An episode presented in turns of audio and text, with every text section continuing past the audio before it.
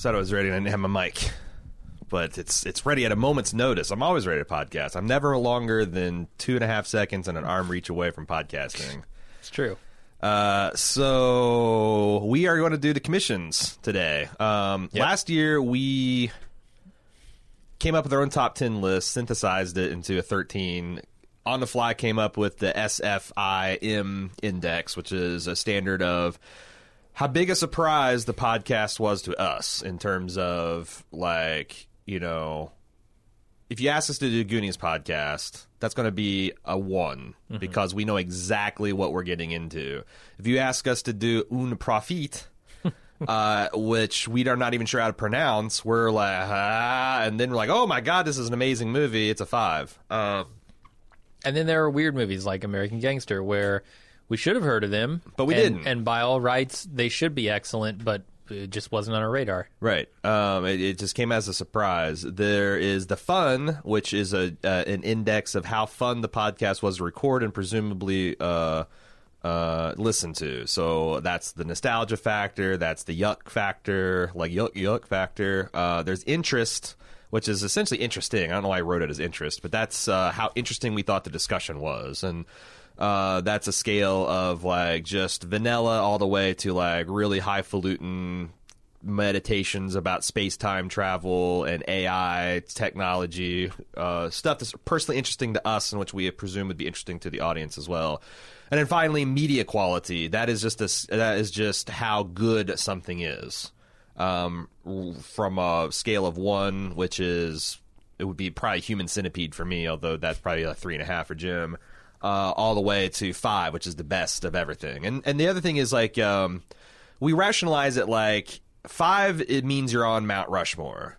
That's not to say that you know Roosevelt is as good a president as Lincoln, but he's on Rushmore, right? So you know, a movie once it's at five, it's like it's it's at a very high quality. Um, like a four is, uh, you know, could could be like the very best or like a really good genre film, and then three is average, etc. You know how number systems works. Anyway, these are all one to five. We've gone ahead and uh, pre scored uh, all these commissions that we saw last year, which were I don't know, we had like twenty six. 27. I was shy. I was. I put the surprise factor at six of how many podcasts we actually did because I felt like we did like three commissioned podcasts last year. We actually were very close to how many we did the year before. So, ah, um, then then what we do? I think we just had a lot more commissions come in this year, so it felt like Right, and we We we, also stop. We also cut them off because we got so far behind. Um, but anyway, we we came up with a instead of uh, we decided to go ahead and do this as a as a as a committee, I guess, and and assign all these things and add them up and come up with a top ten again. Um, we're coming to the top ten because we don't want to. Uh, I would hate I would hate to be the commissioner that came in last, you know. Right. So essentially, this is we're talking about the ones that Jim and I uh, uh, enjoyed the most, and since we enjoy the the vast majority of all the podcasts that we commission, like I hope no one's feelings are hurt that you didn't make the top ten because top ten is just uh, completely arbitrary and subjective. Uh, measure of, of how much we liked it. Now we're also good. This is going to be a user category. By the time you're listening to these deliberations, uh, that that vote. In fact, I need to get on that. That that vote thing will already be out. Um, so we'll see what you guys have to say. But this is ours. This is Jim and I's. In no particular order, we have Star Trek II: The Wrath of Khan, which which scored 14. It had an interest of one. Uh, I, I don't think I need to go through all these stats. It's on the screen. You guys can look at it. Oh, Terminator for the podcast people, they don't they don't get any of this. uh, Terminator 2, Willy Wonka, American Gangster, Master and Commander, The Wicker Man, There Will Be Blood, Jackie Brown, Star Wars Return of the Jedi, The Dark Knight. Oh, you're saying I should read this out because. I'd say maybe the final score, like the combined Okay. score. You're right. So Star Trek 2 got a combined score of 14. Terminator 2 got 14.5. Willy Wonka and the Chocolate Factory got 13.5, largely on its fun factor. American Gangster boasts a swole 16.5 because it's if you can if you can surprise us with a fucking awesome movie, you, the world is your oyster. Uh, Master and Commander got a 16.5 because I rigged it. Uh, essentially, no, I, I let Jim score that. Except for I, I, I heavily weighted the fun factor because of how much fun it was that to to do a podcast of my favorite movie that one one. This never happens that I've got a favorite movie that Jim's never seen. And it was a lot of fun for me, so I, I might have put my thumb on the scale a bit there. Well, it wouldn't be nearly as much of a surprise for you. no, right? That's So it, it kind of cheats in that regard. Right, like if it's a but- five for him and it's a one for me, then what? Um, the Wicker Man got a twelve point five. The Will Be Blood got sixteen, another hefty sixteen. Uh, Jackie Brown got sixteen as well. Uh, uh, Star Wars: Return the Jedi got eleven point five on the strengths of its uh, being Star Wars and us doing a live recording, which was fun. And The Dark Knight got thirteen point five. So as last year, these scores are kind of a guide to get us to our final resolution. But we are now going to to argue the case for these movies. Um, does anything jump out there yeah, as, as clear favorites? I mean, Sure, I, Willy Wonka. I remember so fondly because of the discussion of Grandpa.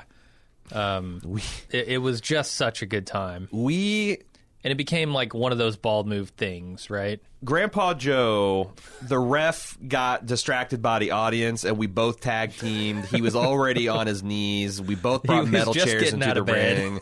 J- J- J- yeah, we put him back to bed. Jim flew off the top turnbuckle and gave him the people's elbow. It was it was it was a it was a raucous time. The crowd was counting along.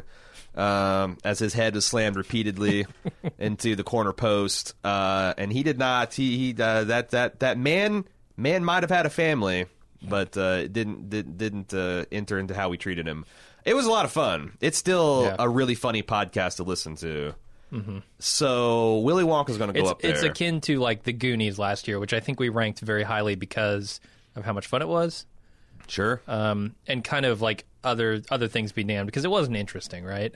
And I think the same is true of Willy Wonka. Like it's not that interesting. I don't think we talked too much. Although it did get higher than we thought because like we had done research and found about this the the fact that the I don't know the Quaker Oats company commissioned this to be some kind of like wholesome family entertainment and then Gene Wilder's a subversive influence and there's like some legitimately scary shit and um let's start or so we got the battle of the sequels Star Trek 2 and Terminator 2 uh, Terminator is currently a half point higher on the interest scale because presumably we talked about killer robots and AI and time travel and paradoxes. Sure. which we for whatever reason that's that's catnip for us. So we find it super interesting. Um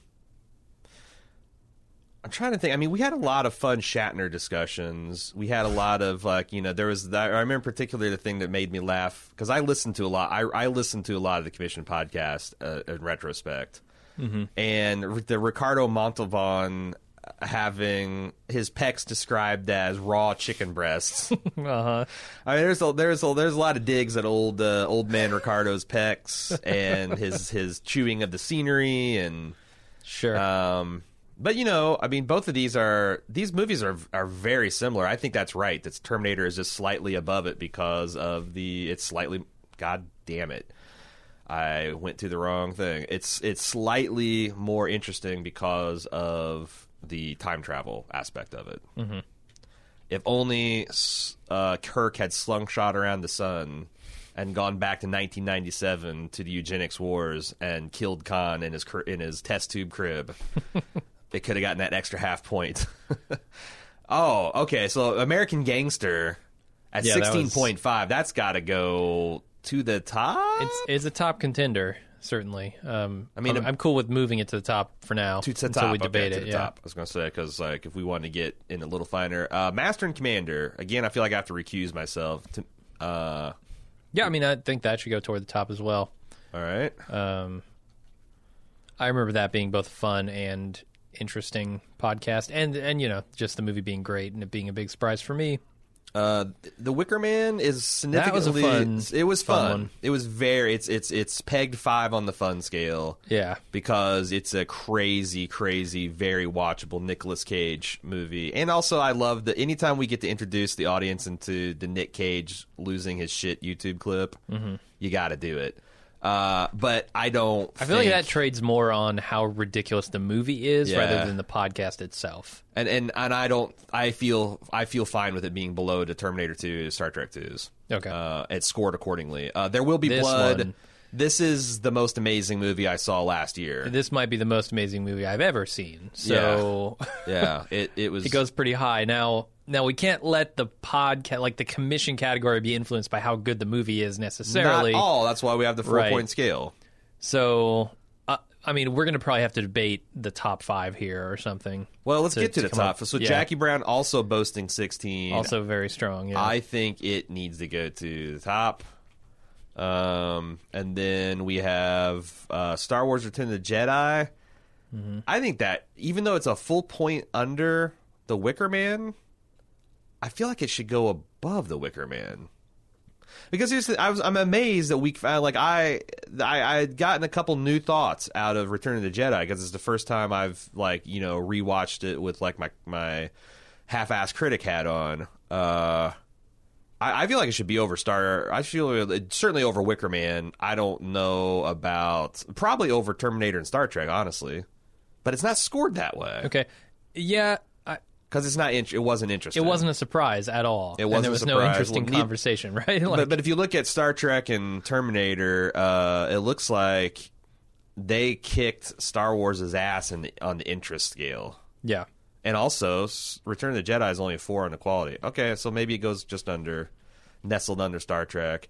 And then a Dark Knight. Um, I feel like the Dark Knight. Kind of surprised it didn't get higher, but it's the surprise factor. yeah, it's a surprise. you just really. can't. You can't win without a Again, this isn't about the movie. It's Right. about the resulting podcast, and moreover, it's it's Jim and I's distinct opinion about said said podcast. So Yeah. I think it should go above. Should it go above Terminator? Should it go above? I mean, I don't think you can separate Terminator and Star Trek. They're like that. That that feels right that they're joined at the hip. I feel like that's well, shit. Okay, so the conversation was definitely more interesting than either of those eight or nine. I mean, I think that's not controversial. I just But- moved. but it, I also just think, moved like- it ahead of Star Wars and Wicker Man, but underneath Terminator Two and Star Trek Two. And the other thing yeah, is like, I mean, Star Wars was fun because it was a live audience. yeah, and six through ten doesn't really matter. So Right. I don't know how much we I mean, want to two through ten doesn't really matter. Yeah. It's not an honor to be nominated. It's bullshit to be nominated and Well, I think we read the top five though, so like that's Yeah. like that's that's where you know I guess bragging rights begin and end. Um, Okay. and I and I feel like there's a pretty big drop off between Willy Wonka and then I, I actually feel Yeah, really good of, about the top five. None of the six through ten are crossing the threshold. either. Yeah, no So, one. Yeah, like Willy Wonka is just too fucking fun, and the other four were just too fucking interesting and good. So Yeah. Willy Wonka. God damn, I feel like Willy Wonka is a piece of bald move history in a way that so many of these others will not be. All right. Well, let's me let's um, will be blood better than Jackie Brown currently at number one. I think so. Uh, yes, yes, Okay. definitely. So let's just let's do top down since we're we're at the cream already. Uh, Master and Commander or Jackie Brown? Um, Score says Master and Commander, but it's subjective. We don't we don't slavishly follow the final score when we're actually doing this. I think that's right with Master and Commander being above Jackie Brown. Okay, I agree, but then again, that's damn near my favorite film. Right. Uh, American. And I I would move four and five up to two, and I would call it good. four and five up to two. Yeah. So replace two with those. Yep. That would be my list. There will be blood. American Gangster. Three Willy Wonka. Because Four Master and Commander. Five Jackie Brown. last year Goonies was at three, right? Mm, let's let's check the tape. Well, Uh, Goonies, tape. yeah, Goonies did did. I, I and thought then we had Goonies two serious higher. choices at the top. That feels right to me. Yeah, yeah. And I, I just think you can't like there will be blood.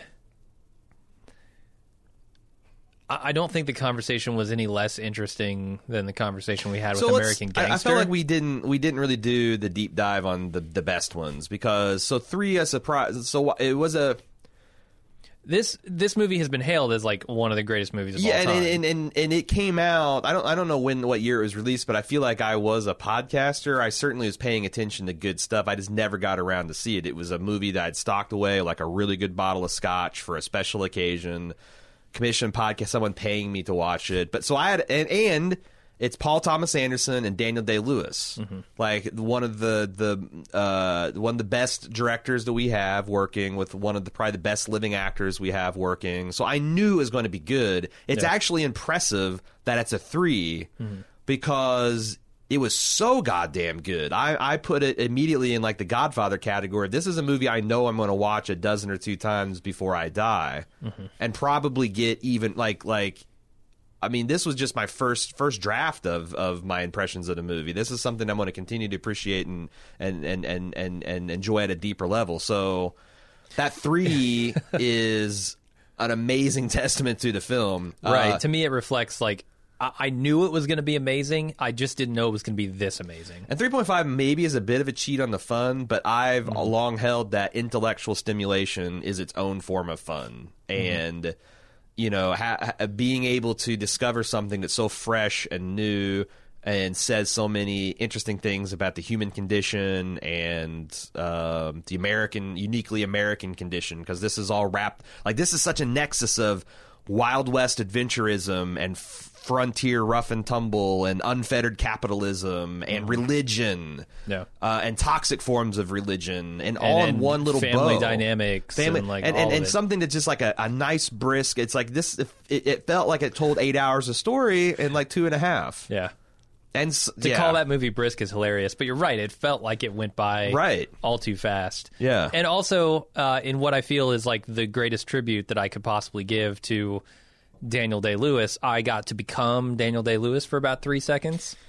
Uh, he Yes. inhabited my, my mind, body, and soul, and I delivered perhaps my finest impression of all time. you, d- you did your your milkshake line I think I think By really just trying to go over the top ridiculous, but it actually, I ended up accidentally nailing it. when when you said that there was there in a French cafe, Daniel Day Lewis was sipping on uh, a cappuccino or a or a espresso, and his eyes rolled white back into his head, and I think he you he spoke through your vocal cords, and he's did, like, yeah. what, what the what the hell just happened? Uh, yeah, it was it was amazing. I was I was glad to be here in the studio for that. Uh, So, for fun factor, that contributed for me. Four point five. I I think everything we just said about the interest, like we are interested in politics, we're interested in, in religion, we're interested in transformational economics. Uh, like uh, this, this was just a relentlessly interesting thing. Little little Rubik's cube that you kept turning over and finding new colors and combinations. Uh, I thought, yeah. I mean, I don't, I don't know what it was like to listen to it, but um, for for for the fans, but I I thought it was extremely interesting to talk about. And media quality, like I want to give it higher than five. I want to cheat the system. Here, yeah, honestly. like like, if, if if this was a true a score, six? it would be like just you know it it it it, it, it, it, I'm I'm just holding down the five key. It it it feels unfair to only Yeah. rate this a five. I mean, So- this is like you said. I this is Godfather quality, right? Like it's the one of the all-time greatest movies ever made. Yeah. Five hardly does it justice when you look at American Gangster, which is also great, but or or like Jackie Brown at a five, right? Yeah. Like great film. yeah. But it's not one that is going to go down in the history of filmmaking. Yeah, all that's funny because all films in our top five, other than Willy Wonka, are a five. I don't think Yeah. that happened last year. Pontypool four, Magnolia Huh. five, Goonies five, Once Were Warriors four, A Yeah. Prophet five. So I guess we had overall better, higher media quality. I guess so. But who, you know, whatever. Um, so that's where, and so in contrast, to American Gangster, which was a surprise of five. Now, people, because I'd heard of American Gangster, and I knew it starred Denzel Washington. I guess I didn't know it, ha- it was uh, helmed by Ridley Scott. Yeah, I mean, And I just also I didn't know like I didn't know about the Russell Crowe cops and robbers angle. I didn't know like how deep that bench went. Like Idris Elba, probably in one of his very first movie roles, uh, Hmm. could be. has a very minor but important role. Like there's just it's it's it's star studded, and uh, it was and also wasn't um uh is it Josh Brolin? Josh Brolin played like the evil cop. The the the the, the other side of Jersey Cop, or I think so. I mean, it, it, Yes. it has an impressive Yes. cast. It's a period piece, which I'm always a sucker for. Like anytime they can transport me believably back into, like this is a Vietnam era flick. This is, actually explains how, uh, you know, the Denzel Washington character wrested control of the drug trade from the Italian mob by virtue of his, you know, Golden Triangle Yeah. connection and and how he got drugs into the com- uh, into the country smuggling i mean it, uh, reports differ but he was using the transport of bodies of of troops slain troops from vietnam to get to get his cocaine in um and it was like I said, I, I knew it was uh, it. it I, I didn't even know what the movie's rep is. I just knew of the movie, and when it came on, I, I didn't know it was going to be the Black Godfather Right. And and even then like i feel like that smacks of tokenism like that's like Mm-hmm. saying that like the godfather is the i don't know We can call There Will Be Blood the Godfather of Oil. How about that? yeah like yeah i mean it's just like i'm, I'm it's it's more of um it's more of a qualitative but also it's it Yeah. is a lot like because you've got the same kind of like this powerful figure at the it's a center of a family you've got like you know some of those members of the family not as sharp as some of the others uh hilar- But they hilarity still want to be included. And yeah, Yeah. gotta help them out. and their family. What are you gonna do? You might want to drop them off the end of a boat, but uh, their family. So I, I, the surprise was very high, even though maybe it, that was a sneak attack and it shouldn't have been. We should have had our guard up. Yeah, I knew almost nothing about it other than the actors, and that doesn't tell me that the story is going to engage me. But Yeah. damn, it sure did. Fun. I don't think it was a particularly fun podcast. Um, it, it it got a two point five on that. Four. It was interesting because we do like to talk about. I, I don't know if you noticed this, but uh, I like to talk about uh, the drug trade and impact of the war on drugs on American culture and uh, politics and respect for the rule of law and all that. And I thought the movie did a pretty good job of, of touching on that. And I thought the podcast was resulting interesting. And then the media quality five.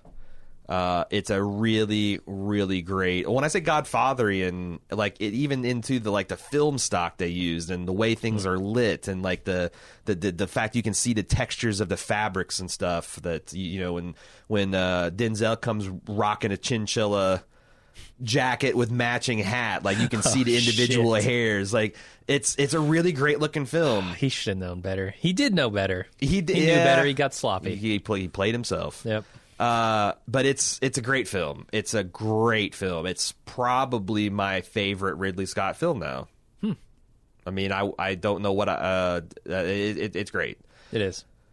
Willy Wonka. I think we talked about it. The surprise. I had only seen it once before, and I remember being so shocked at some of the crazy shit that was going on and how un- against expectations I, I found the film. Um, and I saw it years later as a bald move commission, and I was able to enjoy the colors and some of the music and the performances a lot more. So it's a mind. It got a it got a like a one point five to signify that it, it, it surprised me a little bit. But you grew up on this film, right? Yeah, I mean, I've seen this movie on TV many times, just as you know, rerun kind of stuff. But um, so it wasn't super surprising to me. I knew what I was in, what was in store for me, especially as when it comes to like Gene Wilder Yeah. and his performance. Uh, damn, damn, it's good. But yeah, it wasn't a surprise. It boasts a five on fun because of Grandpa Joe and his coke nails and and just you know. Yeah, I mean, Grandpa Joe's well worn. Grifton. I mean, Yeah, he is. Yeah, Yeah, Grifton Joe. Uh, and then we've got yeah, you got a golden ticket, you asshole. Uh, interest three. Like I said, there was it wasn't an uninteresting podcast, but it's it's slightly above average on interest. And then media quality is four. I mean. It's it's one of the very best children's films, family films, and and and as as that genre, it get as one of the best of the genre. But it is a little dated. It is a little Sure. dated. Yeah. Um, Master and Commander. I think we we did we talked about that. Um, so you kind of scored this category yourself. Uh, You explain why I got a four on Surprise because Well, I've spoken very surprised me. highly of it. Yeah, yeah. So uh, I knew it was one of your favorite films, but honestly, like the subject matter, I didn't think I would find it as interesting as I ended up finding it, um, a- and just how well it was done. Because when I'm when I see these things, I'm used to kind of uh, shaky filmmaking, I guess. Uh-huh. and the fact that this movie, I guess, was a, a way bigger budget than anything that had come before it in this genre. They spent hundreds of millions. I mean, Right. they they they they bought a replica of an 18th century frigate. Mm-hmm. They they remade it to look exactly like the historical b- boat that the Surprise is based on, and then they fucking transport it to the Pacific. Not the Pacific. They, they they put it in the Galapagos Islands and sailed it around and and and real life. like yeah. how much more real can you get than that? Right. So I, I was surprised by that, and I was surprised by, I, I guess, the story itself. I, I was not expecting. It, I was expecting something more akin to like Pirates of the Caribbean, which would have been a an unfortunate shame. But uh, what I got was much better. So No, the whole story even though revolves. I, I had heard about it, revolves around the unique relationship between the captain and the, the doctor, the scientist figure. and, and kind of this antagonistic thing between, uh, is it Aubrey Yeah.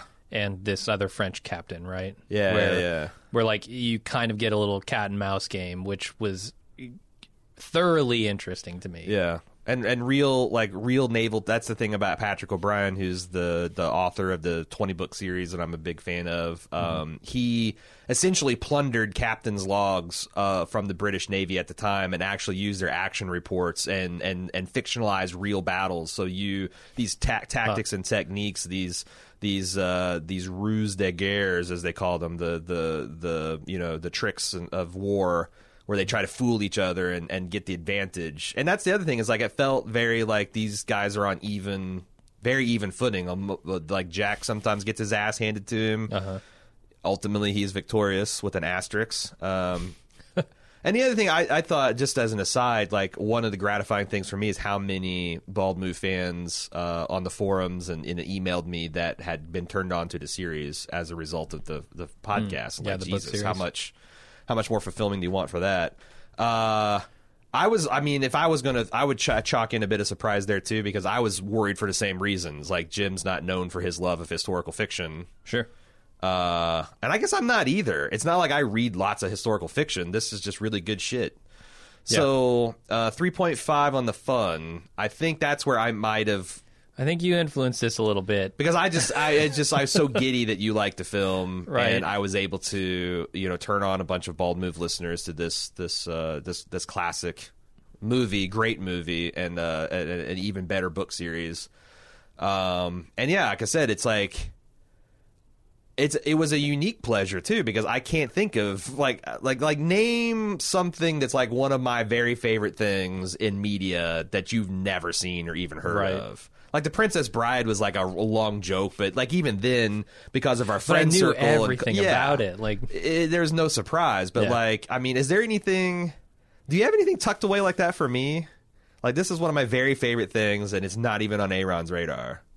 I'd have to think about that. I'm. I don't. It's like I, don't mean, know. when you know someone for twenty plus years, that Yeah. opportunity, it's, all that it's shit comes out. Like, right, right, I've told you about all the things I really love. right, right. Uh, uh, it was it was interesting just talking about like finding out facts like you just mentioned uh, how it was you know based on the naval logs of the of the British Navy at the time like that's super interesting to me um, kind of just the the interest factor of how this film was made you know Right. they they so they built like a scale replica or they built an actual like full size replica and also had a ship is that right they they know the full so there there's an HMS Rose which a company in the 80s built a, a scale 28 gun frigate for some other bullshit rich guy Uh-huh. so it reason. was scale it wasn't full size No, it's it's a full size. It's it's it's actually Oh, a full one-to-one size. scale. Yeah, yeah, Okay. yeah. I'm sorry. Uh, when I say scale replica, I just meant like it's a one to one scale replica. Gotcha. And then what they did is they bought that and then Okay.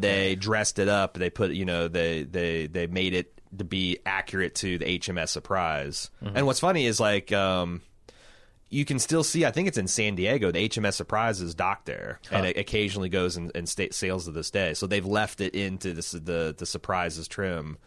Um, gotcha but I just I just think what is cool about this is how much detail they get into the life of sailing that's Yeah. just on the screen. Like the opening scenes of the uh, master uh, the master arms creeping through and waking up the sailors and you see like there's cows on board because you need fresh milk and and when they're if they go off their milk, you need fresh fresh meat, and just just like how like this, you know, you're just on this little wooden world with 200 other people, and you're sleeping ass to ass from these hammocks, and like what a what a life that must have been. Yeah. And and you're you're bored like a lot of these like there's like five and six year old boys running around and there's 11 year olds that that that, bec that that have to lead the ship every once in a while. And that's incredible to me. The fact that my son could be a midshipman that would occasionally take command of a boarding party or i mean that's crazy. Uh And then it's a great film. it's a great So, film. So it's a, it's five on that. And then jackie brown we gave it a four because because I I didn't think I could like a Quentin Tarantino movie nearly as much as Pulp Fiction. Like Yeah. I I it's better than Reservoir Dogs in my opinion, Right. and it's a movie that I had never seen, and I. I had heard like mixed opinions, I guess, on uh-huh. Jackie Brown. Some people say it's oh, it's my favorite Quentin Right. Tarantino. Some people say yeah, I don't, I wouldn't even bother with it. And so to come into it and go, hey, this might be the second best Quentin Tarantino movie I've ever seen. Right That was a big surprise for me. And I'd all yeah, like I don't I don't know where I got because like you got to understand that most of Twinton's well, most of Twinton's Twinton's. most of Quentin's catalog came out where I was a Jehovah's Witness, and it just the Right. idea of seeing that was like like as realistic as going to the moon. So, but I I'd hear you know I still kept up with Roger Ebert and stuff, and and I remember the discussion around like that this is maybe more of a lightweight film, like it's more of like well this is Quentin's love letter to black exploitation films, and and like he never thought like Pam Grier ever got her due, so he cast her and. And I just feel so like, and I, I don't know if that's an accurate representation of the movie's rep, rep, but that's what I came drug into the movie. And when, like you said, quite possibly, I, I'd have to think about it more because Yeah. it's hard for me to separate the movies that Quentin makes that are just excellent, like Pulp Fiction, from the movies that are like Inglourious Basterds and Django Unchained.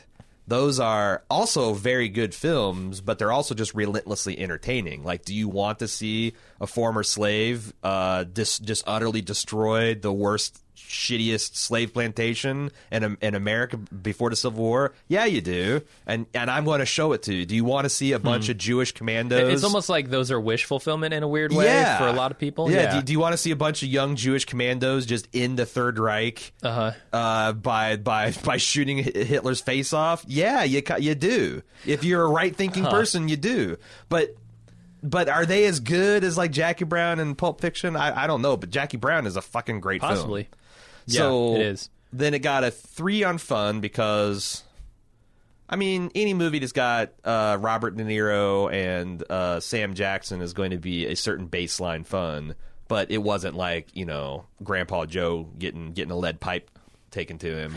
Right. Uh, interest, you know, you got you got drugs and crime and money and And and Tarantino. Like I mean, part of the interesting conversation we had was Tarantino as a director. You know? yeah, Um, and it's a conversation we have time and time again. Every time Yeah. we see a new Tarantino film, you have to discuss it. Right. You have to say what what are the influences that this guy is working with. Um, how do they factor into this film, and where does that place it within, you know, this this really great director's catalog? And there's a whole there's this sequence that jumps out at me. Like there's a pretty there's a pretty twisty plot. Yeah. And immediately after the Sam Jackson character essentially thinks on camera for 90 seconds. He's like and you can see him going back and thinking through and coming up with some right conclusions, some wrong conclusions, and it's just kind of a tour de force. Mm-hmm. Like I don't know what you how you write that in script. Like Samuel L. Jackson thinks for 60 seconds and the camera zooms in on his face.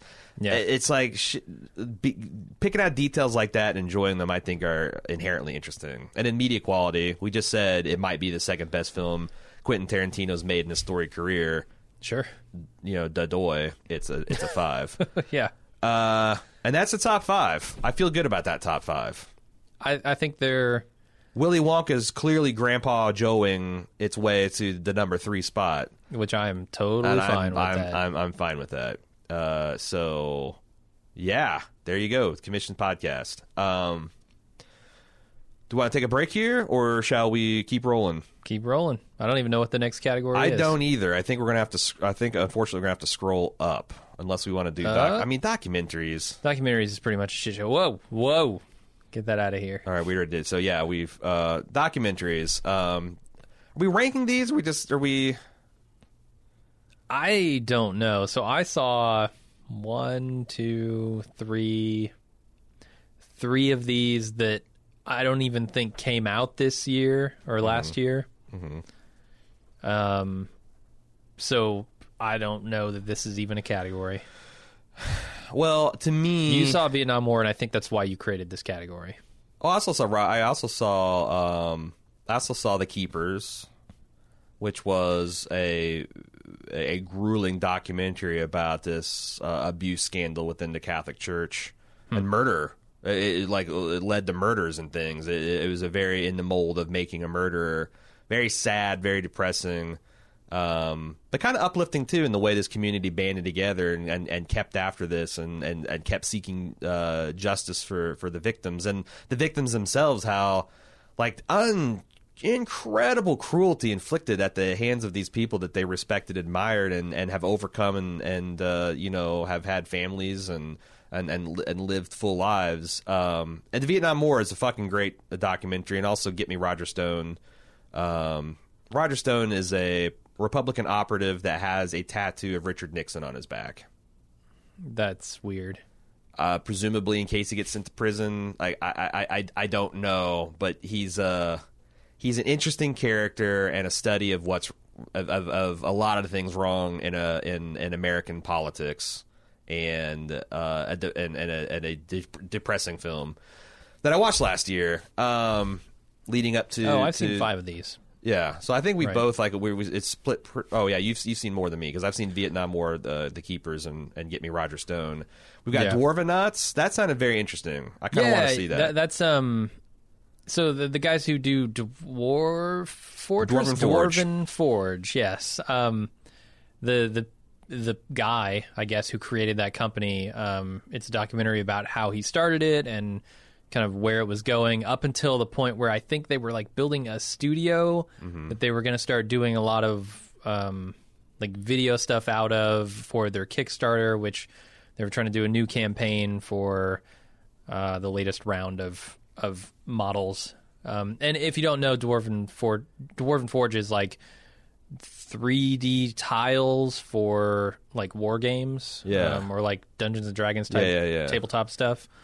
and they're and they're exquisite. Like and one they're- of my they're beautiful, One of my favorite things in uh, going to any nerd con, like a Gen Con or something, is the Dwarven Forge booth because it's just stuff just is so elegant and it fits together. It's modular. And they always set up a really awesome, massive display. Yes, yes. Uh, and there's like cave sets. There's village sets. There's all kinds of dungeon sets. There's all kinds of different things, and it's actually fairly affordable too for what it Yeah. is. not bad. Um, But so yeah, it's a look inside that company and a look at the the guy who created the company, who's a little weird, a little eccentric. Um, I think you kind of have to be yeah, to get into that line of Yeah, work. that's a that's a subset of a subset of a subset. yeah. Uh, and, and kind of the struggles that he's had, you know, building a company that he views as uh, not evil, I guess. Um, So that was really cool. I'm Your Father is a David Prowse documentary. Okay. Um, the guy who was in the suit for Darth Vader, who they never let take off the helmet. Uh, they recast him for the scene where Darth Vader removes his helmet. Uh, and it's just kind of like a discussion with him about his experience being Darth Vader. And it's it sort of gets Did- pretty did- deep on the relationship he had with the crew. I- did they ever talk about his kind of troubled relationship of late with Yeah. Lucas? Because Lucas kind of shut him out in the way that like he never did um, uh, Chewbacca, uh, who is what's Chewbacca's name? Peter Mayhew. Peter P- Yeah. Peter Mayhew, and like I and I, and I I don't I, I never I never was close enough to the fandom at that to understand exactly why. Was he like uh was Lucas see him as a fame hound, or did he want to get more money than he Lucas thought he was worth, or Uh, it's it's hard to tell. I, I think they they either just didn't like his look for it or something, or get a- they did he didn't like his voice. or no? I'm not no, talking about. he doesn't have a pot belly. I'm He's talking about when when the, during the prequels, like that wasn't David Prowse in the Darth Vader Oh, suit in the in like episode three. uh, I don't think so. No, Uh huh. not. I'm not entirely. And he wasn't sure like who was in invited to a lot of Star Wars celebrations. No, he had cut ties. Like he, th- there's a very rocky relationship that he has with the production. because I agree. I, I've heard that. David Prowse's voice uh, on the set, and some, and I, I, yeah, that's not my Darth Vader. Right. James Earl Jones every day, all day for Darth Vader's voice. But you got to give like a lot of the physical physicality, the hulking presence of Darth Vader is Yeah. David Prowse. Uh, yeah, he's a he's a bodybuilder. He's a Mm-hmm. Yeah. he's a beast, and that that physicality is what made a lot of the you know Darth Vader so menacing and thrilling. Yeah, it's kind of the documentary's hung on this framework of we want to give David Prowse his due, basically. Mm-hmm. So we're going to recreate the scene where Darth Vader takes his helmet off, except we're going to do it as as accurately as possible, one for one recreation of it with David Prowse. Mm. Thirty years later, Nice. yeah. So it, it's kind of interesting. And then like the trouble they have legally with showing that they can't actually ah. ever show you that scene in the movie. They did a live screening of it because that was all they were allowed to do. And yeah, Why would Lucas keep you from doing that? I still don't fucking know, man. But they they just didn't let him do it. Um, but it's it's pretty interesting. Like if you want behind the scenes stuff on Star Wars, that's a pretty good one. uh, Kill Switch. Kill What's the deal Switch with that? is some computer technology hacking thing. I don't know. Okay. It wasn't. It wasn't interesting enough for me to remember it. So All fuck right, it. Honest Liar. Uh, Honest Liar is a James Randi documentary. Oh yeah, yeah, the amazing. all about. So James Randi is, It's is kinda cool- one of the most important fathers of the modern skeptic movement. He's Yeah. actually the one why I I credit James Randi with getting uh, uh, is in large part of getting out of the cult because I remember one of the lightning bolts that first went through my my brain as a 13 year old because I I love James Randi. I love the fact that he debunks psychics and you know Mm-hmm. He's just because the rationality is always kind of even as I was in a fucking fundamentalist cult always appealed to me. Mm-hmm. And I remember reading his book Flim Flam. I Ah. still have a copy on my bookshelf. And there's like on like halfway through the book, he has like a a, a three paragraph aside about the Jehovah's Witnesses, offshoot of the Millerites, and how many times their prophecies have he like documents in a brisk, devastating three paragraph. And that's the very first time I can remember hearing an outside criticism of my religion. And if I'd known that was in the book, I never would have read it. But Right. it's like one of those Right. things where it's like found the chink in my armor and got me. you, if you're a reader, it's it's hard to be Jehovah's Witness and be well read Uh-huh. because they don't go well together. no, they discourage that. yeah, they they, they, actually do. yeah. They don't want to Uh, much. But this is about, um, I guess, his life as a skeptic, um, and also his life as a gay man. Because James Randi's gay. yeah, yeah, he's Oh, had like shit. a a years and years long. Um, When did he come out of the closet? Mm. Because I can't believe I didn't don't- know that. I I don't know if he like it's weird. He's obviously out of the closet. Like people know this. It's documented on in a documentary about him. But I don't recall ever hearing like, "Oh, James Randi is gay." So he never came. He just I don't think like, he made like an announcement. I think he he just lived his slowly phased out of the closet, like like like he right, right. You know, Or he never gave a shit. shifted. Like Or, he wasn't really in the closet, but he never made a big deal about it. Right. But he he's lived with a man for like twenty years, and this guy is apparently not a legal immigrant exactly. Hmm. Um, so there was like this battle for deportation around him, and and like can we get him a green card, and like all of that is documented in the thing, and it's a very, um, I guess. I guess it's as honest as you can get while interviewing a man who's going to spin it his way. Uh, but it's a very honest look at Right. this liar. You know, he, starts, he started off as a magician. I just mean like ice showing up at his door. It's like, "Where's your green card?" Oh, you mean this green card? And, like, oh, where is and he's it? like, "Oh, here's my Oh, boyfriend. he's behind the ear." sheet." And oh my god, he's gone. He must have gone back to his home country. Right. like good and good luck keeping him in chains. Like you can hang him upside put him down in in, a a tank of water and six chains, and he'll be out. Like fuck you, fuck you, trying to bring James Randi to justice. Yeah, that's a good point. Uh, but it's a really, it's a really, um, I don't know, at times heart wrenching and at times hilarious documentary because he's a very funny man. I've got like three three uh, documentaries to see on my list. uh, you've seen Life Itself, right? That's the Roger Ebert documentary. I have leading not. up to his death. That's one I've been kind of saving away for a rainy Oh, day, man. which I haven't gotten in like That's a year. another really, really good one. Yeah, I mean, yeah, I'm I'm sure that would be uh, both sad and uplifting because Mm-hmm. that's how the final years of his life were. Yeah, that's exactly the tone. Like I love the fact that took away Reed it. Ebert kept working up until his death and wrote some incredibly poignant things that as a as a former devout Christian who had an everlasting hope in a in a resurrection, uh, who then found himself cast on the cold shores of atheism with uh, you know maybe seventy to eighty years and that's it.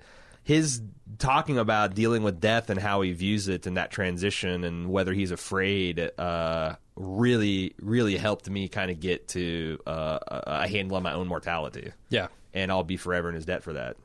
Yeah, it's a it's a great documentary on that. I don't want to say too much about it, but uh, yeah, if you're interested in Roger Ebert at all and and his whole situation with his battle with cancer, I think that's a, a good one. Do we score these? Do we rank these? I don't know, man, because I haven't seen any of the ones you watched. You haven't seen the ones I watched. Right. And they're not insignificant. Like the Vietnam War is a good Right. 15 to 16 hour commitment. I don't. I don't think I can do that right now. No. But it's it's cuz the pitch for the Vietnam War is if you can go in there without any kind of ideological I mean, I, I how can you do that? Um if you can so what I th- what I appreciated is it, it it highlights a lot of problems with his his you know like deified uh uh democratic institutions let's say like the Kennedys. Everybody fucking loves the Kennedys if you're a democrat right? Th- th- they fucked up in Vietnam. Sure. multiple multiple US US administrations Republican and Democrat fucked up Vietnam War and lied the entire way. They had a strategy that they personally wanted to pursue and they lied to the American public with facts to to keep the American public supporting that and took advantage of the American public's patriotism and willing to fight and die for their country's best interests in a in a losing war and it's a tragedy. It's a tragedy, and they do interviews with surviving members of the Vietnam, the Viet Cong, and the the the, the civilian and military structures over there, and they do interviews with American soldiers and surviving diplomats and pol- politicians, and it's just a really honest 360 degree look of how we got in that situation. I think it's if you can't take a look back 50 years and see and learn from failures and successes, then you're never ever going to be able to separate yourself from the day to day bullshit. And, and and I think it's something that we all as Americans should do. Um, so yeah, I think that's uh, that's a great that's a great documentary. It's the one that I would recommend people watch above uh, all others. And it's yeah, it's 15 hours, but it's it's a pretty brisk one. It's I think it's free to stream on PBS's site, and you can see there's Oh. a broadcast version and then there's the unrated version. The unrated version is the way to go, um, because it's it's They got a say a, fuck a lot. oh, I mean, yeah, soldiers they, they, they, they, they talk they talk rough and ready, and there's also at the, the footage is different. huh. Um, you know, if you want to see if you want to get the real horrors of war, and Yeah. and because there's just just hours and hours of actual combat footage from the actual battles they're talking about. It's fucking crazy. I've never seen anything like it. I, I it, it inspired me. I want to go and see a lot of the Ken Burns documentaries because I haven't seen a one. Uh, I've seen a little bit of the Civil War. I want to see the Civil War. I want to see his. Uh, you know, he did one on the Americans' parks and monuments. Like I, um, I think he did one on baseball that I probably won't watch, but I kind of want to because I really respect this process here. So there. Um, what of the like? What if do you want to stump for? Uh, Uh, I feel like maybe the award show we should like both pick one that we think people would watch should should or would enjoy watching. yeah. Mine's the I- Vietnam War. I, I think Life itself is probably the best one that I watched. Man, it sounds like the uh, Honest, Honest Liar, Liar is good too. uh, right. It's it's honestly between those two. The other ones are just kind of fun. you know what? I'll give you. Let's let's do a top. Let's do a top. Th- let's do a top three on that. Okay. because I I think you can probably describe life itself an honest liar and the I- I time think it takes life me to talk about the Vietnam War. Yeah, life itself is is generally more appealing. I think. Mm-hmm. Um, Honest Liar. If you're a fan of James Randi at all, then yeah, that's a great documentary. That's a good way to look at it. Okay, uh, let us. Do you want to keep rolling, or should we stop here? Yeah, You seem to really want to stop. What? No, I, I'm I'm not meaning stop, stop. I'm meaning like stop the film the- and yeah. Move on to the next You scene. got you got you got the, you're you're going to be the one that edits the video together. That's all. I'm I'm trying to make yeah, life fine. easier for Let's you. edit in chunks. We're good. Uh, so we got we already did the drama, did we not? Yeah, we got the drama into the place that we're we need to take it to this next phase. Oh, phase. comedy. Comedy's how tough. I how I hate the Comedy's Uh, tough. I've heard. Yeah. Comedy's tough, and ranking comedies is tough, Um, especially when I haven't watched most of them this there's, year. there's only one. There's only one one that I really would like for you to sample, which is Lady Dynamite. It won't even be the season that's that's relevant. Right. Um, but So what the hell? I, I'm Yeah. gonna have no argument for or against this year of Lady Dynamite. shall we go just top to bottom and just just just talk about? Uh, Sure. And we could probably throw them. I, I'm going to let you Because like largely Michael, Michael, control Bol- like so the Michael voting. Bolton's Big Sexy Valentine is that is that going to get in the top ten or even the top five? Uh, I I can't imagine it will. Okay. It's it's a one off. You know, like um, Is it like funny? Andy Samberg? Yeah, it's very funny. Is it okay? Yeah. All right. Well, I'm going to throw it in the bottom and, s- and um, I mean, it's everything like that you think about Michael Bolton, except Michael Bolton is telling you those jokes, Hmm. and and they're they're running with those things in a in a way that makes them extra funny. yeah. Um, I'm trying to think. Should we go top, bottom, bottom, top? I don't know. I don't know how to do comedy. I don't know. Um, like I said, I'm going to let you vote on like what is the the top stuff here because nothing I watched was was in contention for the top comedies of the year. I don't think. Okay. Last week tonight, John Oliver, I think, should go to towards the top. I mean, John Oliver is It's- always good because Yeah. of how important that show is in a lot of ways. Yeah. Uh, Dear White People is an interesting case one. because I feel like you have to. This is like uh, 200 or 300 studies on on racial relations. Like if you come in off the street with like Black Lives Matter, All Lives Matter, this is just going to piss you off. Okay. If you grasp the nuance of what folks are trying to get at when they say Black Lives Matter, Mm-hmm. as in you know, uh, then then maybe you can watch this, and it's it's it's, it's about a a young young woman. Uh, a in a radio historically black college that is hosting a radio show, and after uh, no, it's not a black college. Uh, it's a black fraternity. After and a fairly like like a so a lot of these. The other thing about a lot of these black folks is they're upper middle class at least, which Right. is something else that the show kind of deals about. Like Okay. black intellectualism versus because you know that's here. Here's another thing. Um, black people all, don't all think the, the same things. They don't all have Yeah, the same values and cultures and backgrounds. No? it's Hmm. amazing, but they're as different as you and me. Never would have guessed. But um, the the, the thing that started incident, incident is the the white frat sh- sh- essentially has a uh, a blackface Halloween party. And Of she gets course. on the air and she says, you know, she starts this air the, the show with like dear white people, and she like you know takes takes a ball bat to it, and then that there's a lot interesting there's a lot of interesting things. There's a there's the there's a there's a very closeted young gay black nerd um, that is like involved with like a campus leak that caused all this stuff. That she's she is um, kind of polemic about dating white boys, but she's also dating a white boy on the side. And uh, there's like black Republicans. Uh, like it, it's like it's like I said, if you're ready for a 200 series, uh, you might you might learn something. But like if you go in there at the wrong frame of mind, it's just gonna fucking backfire. So uh, it's also not particularly funny. no. It, it- it's Hmm. it's very satirical and like it's very sharp in its wit. Um, but it's not like ha ha. Fun. At least I didn't think it was. Um, so I don't know what to do with it.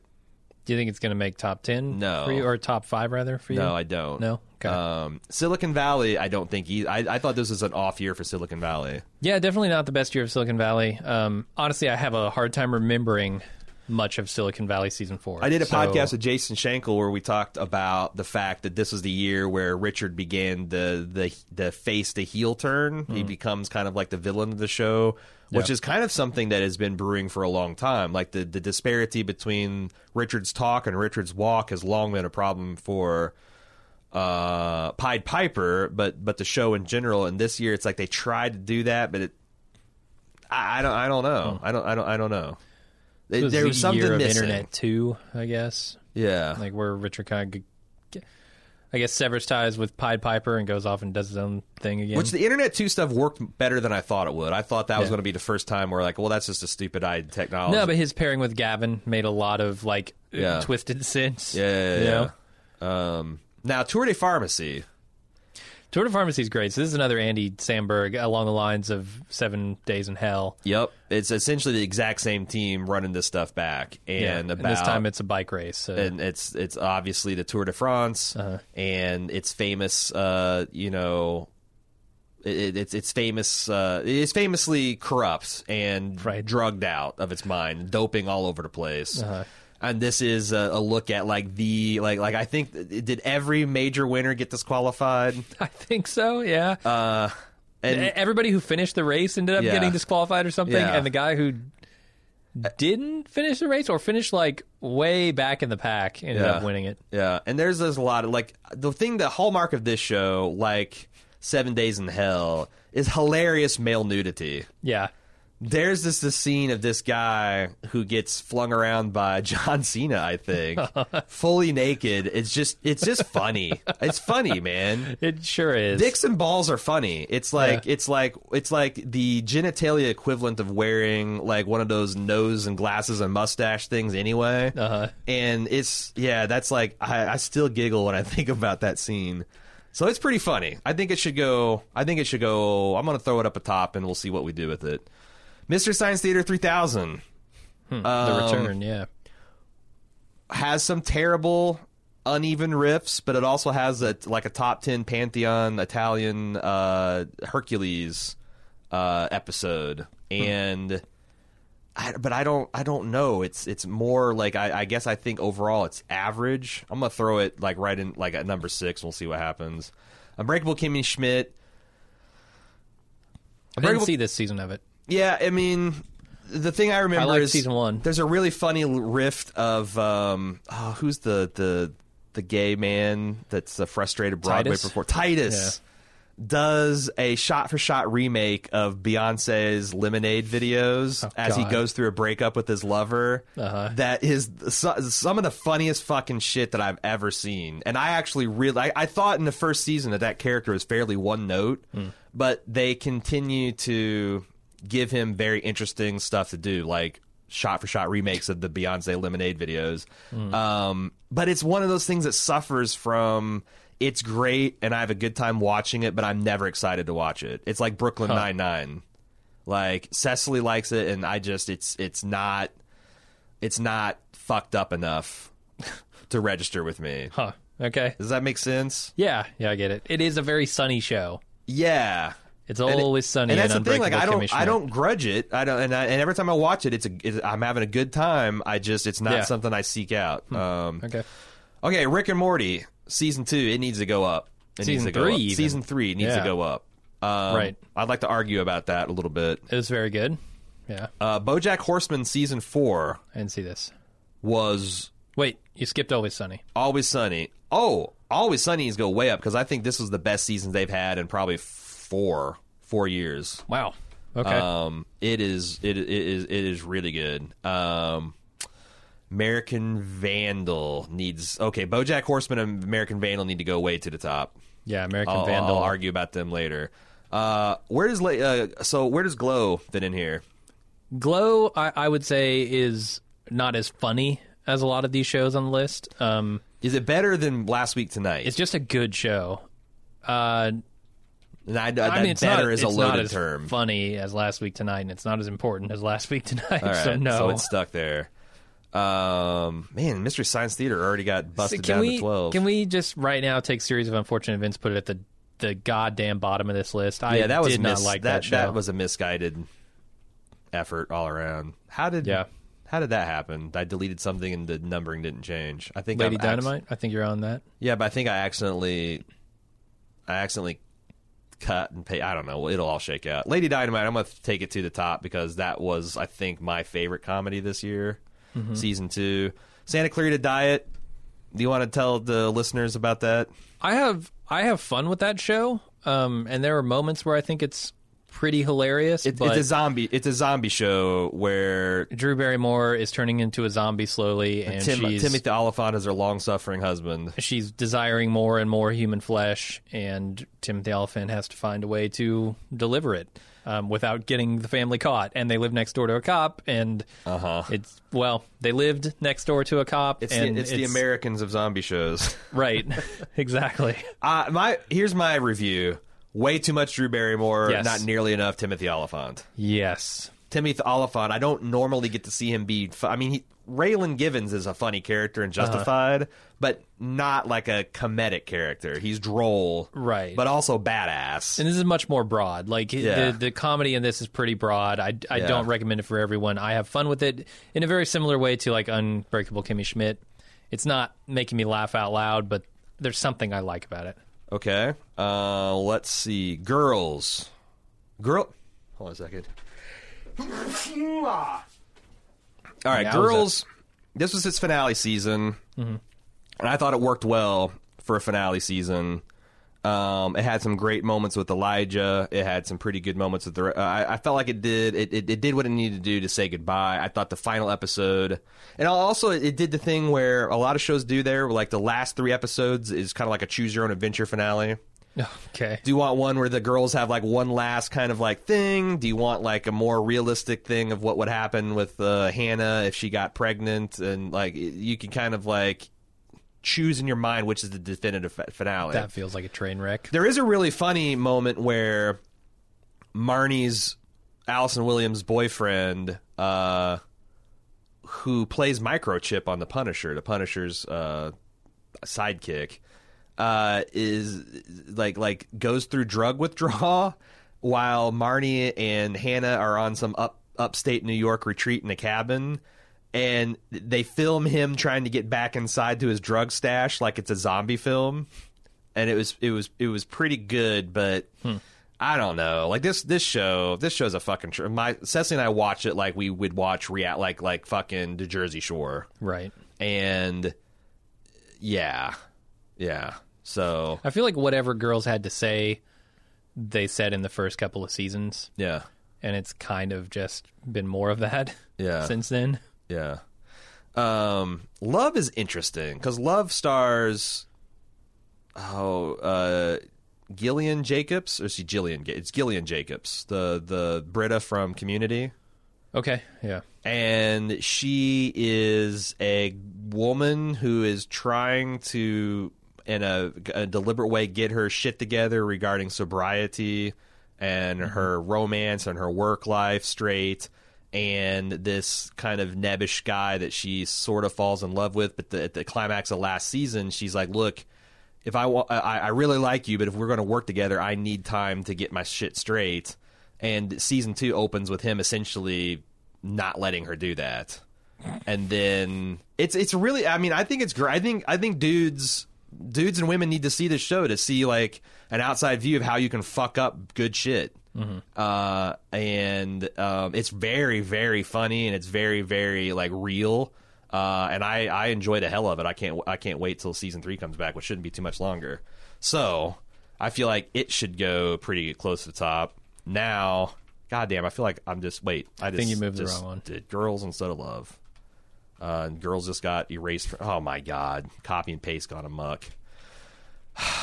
okay, so I actually think we have a pretty good top ten here. I'm trying Okay. to think. I'm trying to think. Mystery Science Theater is the line.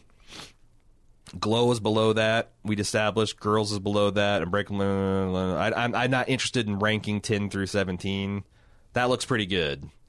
Um, do you think Mystery Science Theater is better than? Well, you don't. I haven't know. seen any of it Yeah, I don't think it's better than Last Week Tonight. Uh, do I think Last Week Tonight is better than BoJack Horseman? No. Do I think American Vandal is better than BoJack Horseman? Hmm. This is so fucking tough. right. This is because they're so all tough. different kinds of shows. You know. I know.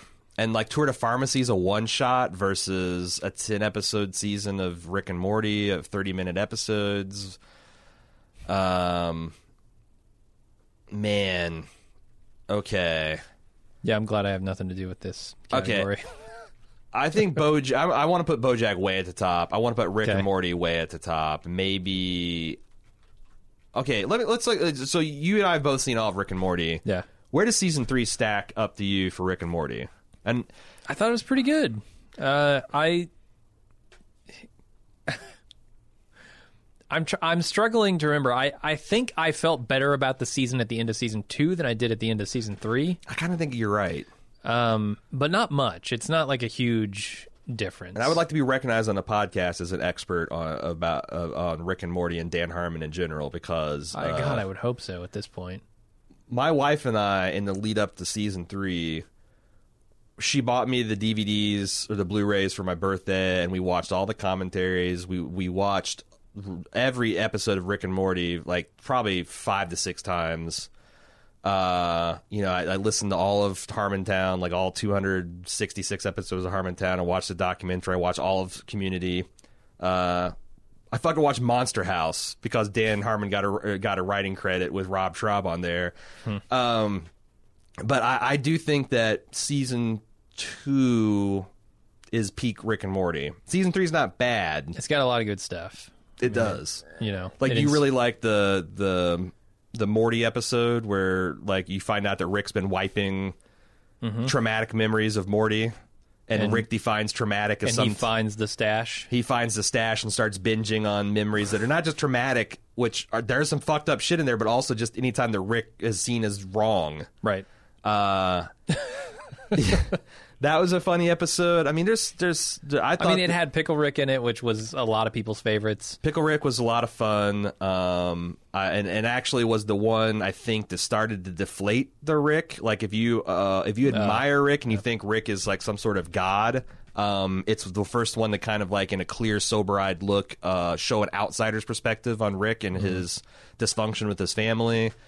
Um, I really like the did they or d- didn't they re- uh, on the question of replacing um, Beth with a replicant. Uh-huh. Uh, I really like the final battle that he has between the American, the the United States, the the the the, the president of the United States. Yeah. Uh, the stalemate that they eventually come to. Yeah, yeah. Then their their big their big battle uh, over him, just like Morty getting a selfie with him. Uh, Um, I yeah, it's it, there's really good shit, but not.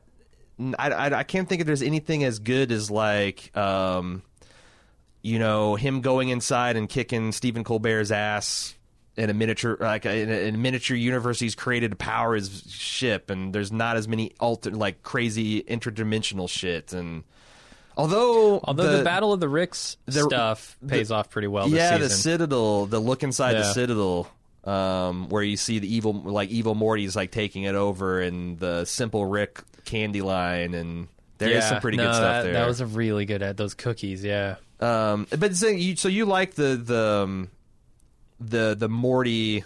The Morty memory episode, which was Mm. the uh, which what they said was the replacement for the interdimensional cable. I miss interdimensional cable because there wasn't anything that just unfettered insane Right. where they don't have to do anything. It's just it's just Justin Roiland acting like a complete insane person, and animators desperately trying to animate what he's saying in the booth. I guess I felt like this tied more into the story, um, and, and that's uh, not necessarily fair because I know they do some interesting things with the characters in the interdimensional cable episodes. Yeah, Um, but yeah, something about like that that kind of discovery of a new wrinkle in their relationship between Rick and Morty really did it for me in that episode. Also, I really didn't like Beth getting back together with Jerry, but since it's an open question whether that's actually Beth, I can't. Like that's the thing. Like there's a lot of things I want to criticize, but it might be I just don't have enough information. It's more clever than I'm giving it.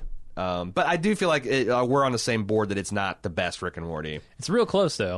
Um, I, I, I did like this season a lot.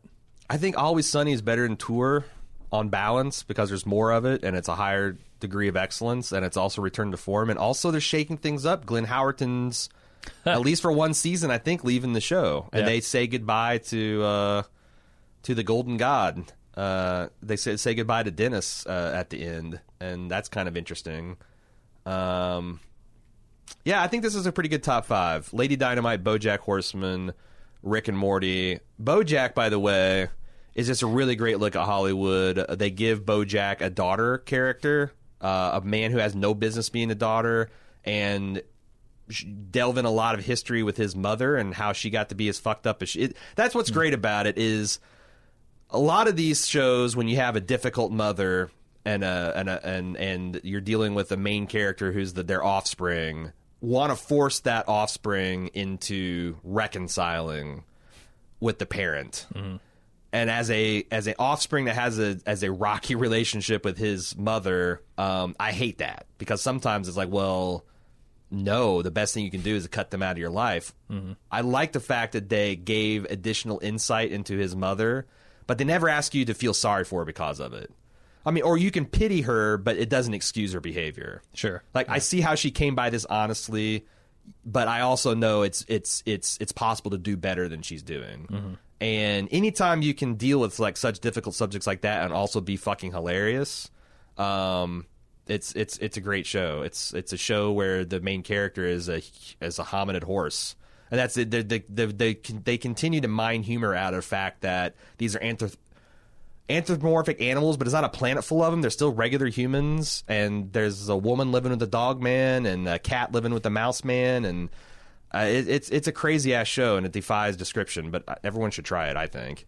Um, I feel like we're missing the boat on American Vandal because oh, you're right. I enjoyed right. American Vandal more an than Tour de oversight. Pharmacy. Yeah, it's an oversight. Um, let me ask you this: Do you think it's better? Because I don't think Rick and Morty is better than BoJack or Lady Dynamite. Lady Dynamite is the funniest thing I saw. Like I pissed myself laughing, and it continues to say a lot of interesting things about mental illness, mm-hmm. and it also delved into her midwestern upbringing, which as a of also a midwestern upbringing of a person like I identified with. Yeah. Do you think it's better than Rick and Morty? No. I I don't think it's as complex and interesting as Rick and Morty, but I would put it there. All right, But I, haven't seen Always Sunny, so I agree. I agree because American, like Always Sunny, was good, but it's it's good in the way Always Sunny is. American Vandal is good in a very fresh and interesting way. Should some talk? of this suffers from not being fresh. Like last week tonight, we gave when that came out, when that debuted, we gave it number one slot, I think, Mm-hmm. Right. in comedies because of how fresh and unique the format was. Well, the other thing is I'm becoming aware, like so. Malcolm Gladwell in Revisionist History podcast did something this season where he looked at parodies on uh, like comedy and its impact on politics. Mm-hmm. And there's study after study that shows that none of this shit does anything. Like like okay. it not only does it just reinforce the thoughts that you might already have, like say that you hate Donald Trump and you love Saturday Night Live, and it reinforces your uh, your your attitude that he is a is has no business being the president of the United States. It also has the same effect on people that like Donald Trump because making someone a comedic character necessarily makes them more likable. And they showed how like it, like audience reaction to Sarah Palin. Liberals loved uh, Tina Fey's uh, Sarah Palin on Saturday Night Live, and conservatives loved Tina Fey's performance of her. And also they, Wow. they then they do they have like Sarah Palin on with Tina Fey doing each other and it's like this big love fest. Like what the fuck are you doing? And they they Right. open they contrast this with this 80s phenomenon this this this character in the UK during the Margaret Thatcher like Ronald Reagan era. Um, I forget his his name was Loadsamoney, and it was a it was a stereotype of this um, kind of novu novu rich you know, like capitalist dirtbag that actually normalized po- those politics in the UK. And he made a strong argument that none of this, this is actually like, it's no substitute for ed- actually educating people and getting them to think about politics and civics. It kind of like has taken my enjoyment of a lot of this stuff down a peg. Because yeah, yeah, I'm learning stuff and, and I feel like this is doing the right thing, but who gives a shit, you know? Uh, so yeah, Yeah. that's that's why I feel like last week has kind of fallen off for me. Have we talked about? I don't think we've actually talked about American Vandal. Oh, we did in the Not in this subcategories. category, yeah. yeah. Um, but in, in case you never drilled down to the subcategories, American Vandal is a look at true crime podcast and miniseries. I'm thinking The Jinx. I'm thinking Making a Murder. I'm thinking Serial. And it sees it as uh, it, it it casts uh, this earnest journalist at a high school in the Sarah Koenig role as he investigates the scandal of who spray painted 23 dicks on the teacher's car one afternoon after school. Yeah. And and the, and the school clown gets gets railroaded and expelled and this guy tries to figure out and get you know it, it- like I said it it's funny I think if you haven't seen it but if you've seen all the stuff it's based on it's hilarious. Yeah. Um, so yeah, I feel I feel pretty good about that top five. It's it's too bad Tour de Pharmacy didn't make the cut, but hell, you can watch it in what an hour Yeah. on HBO if you if you, if you want it and judge for yourself.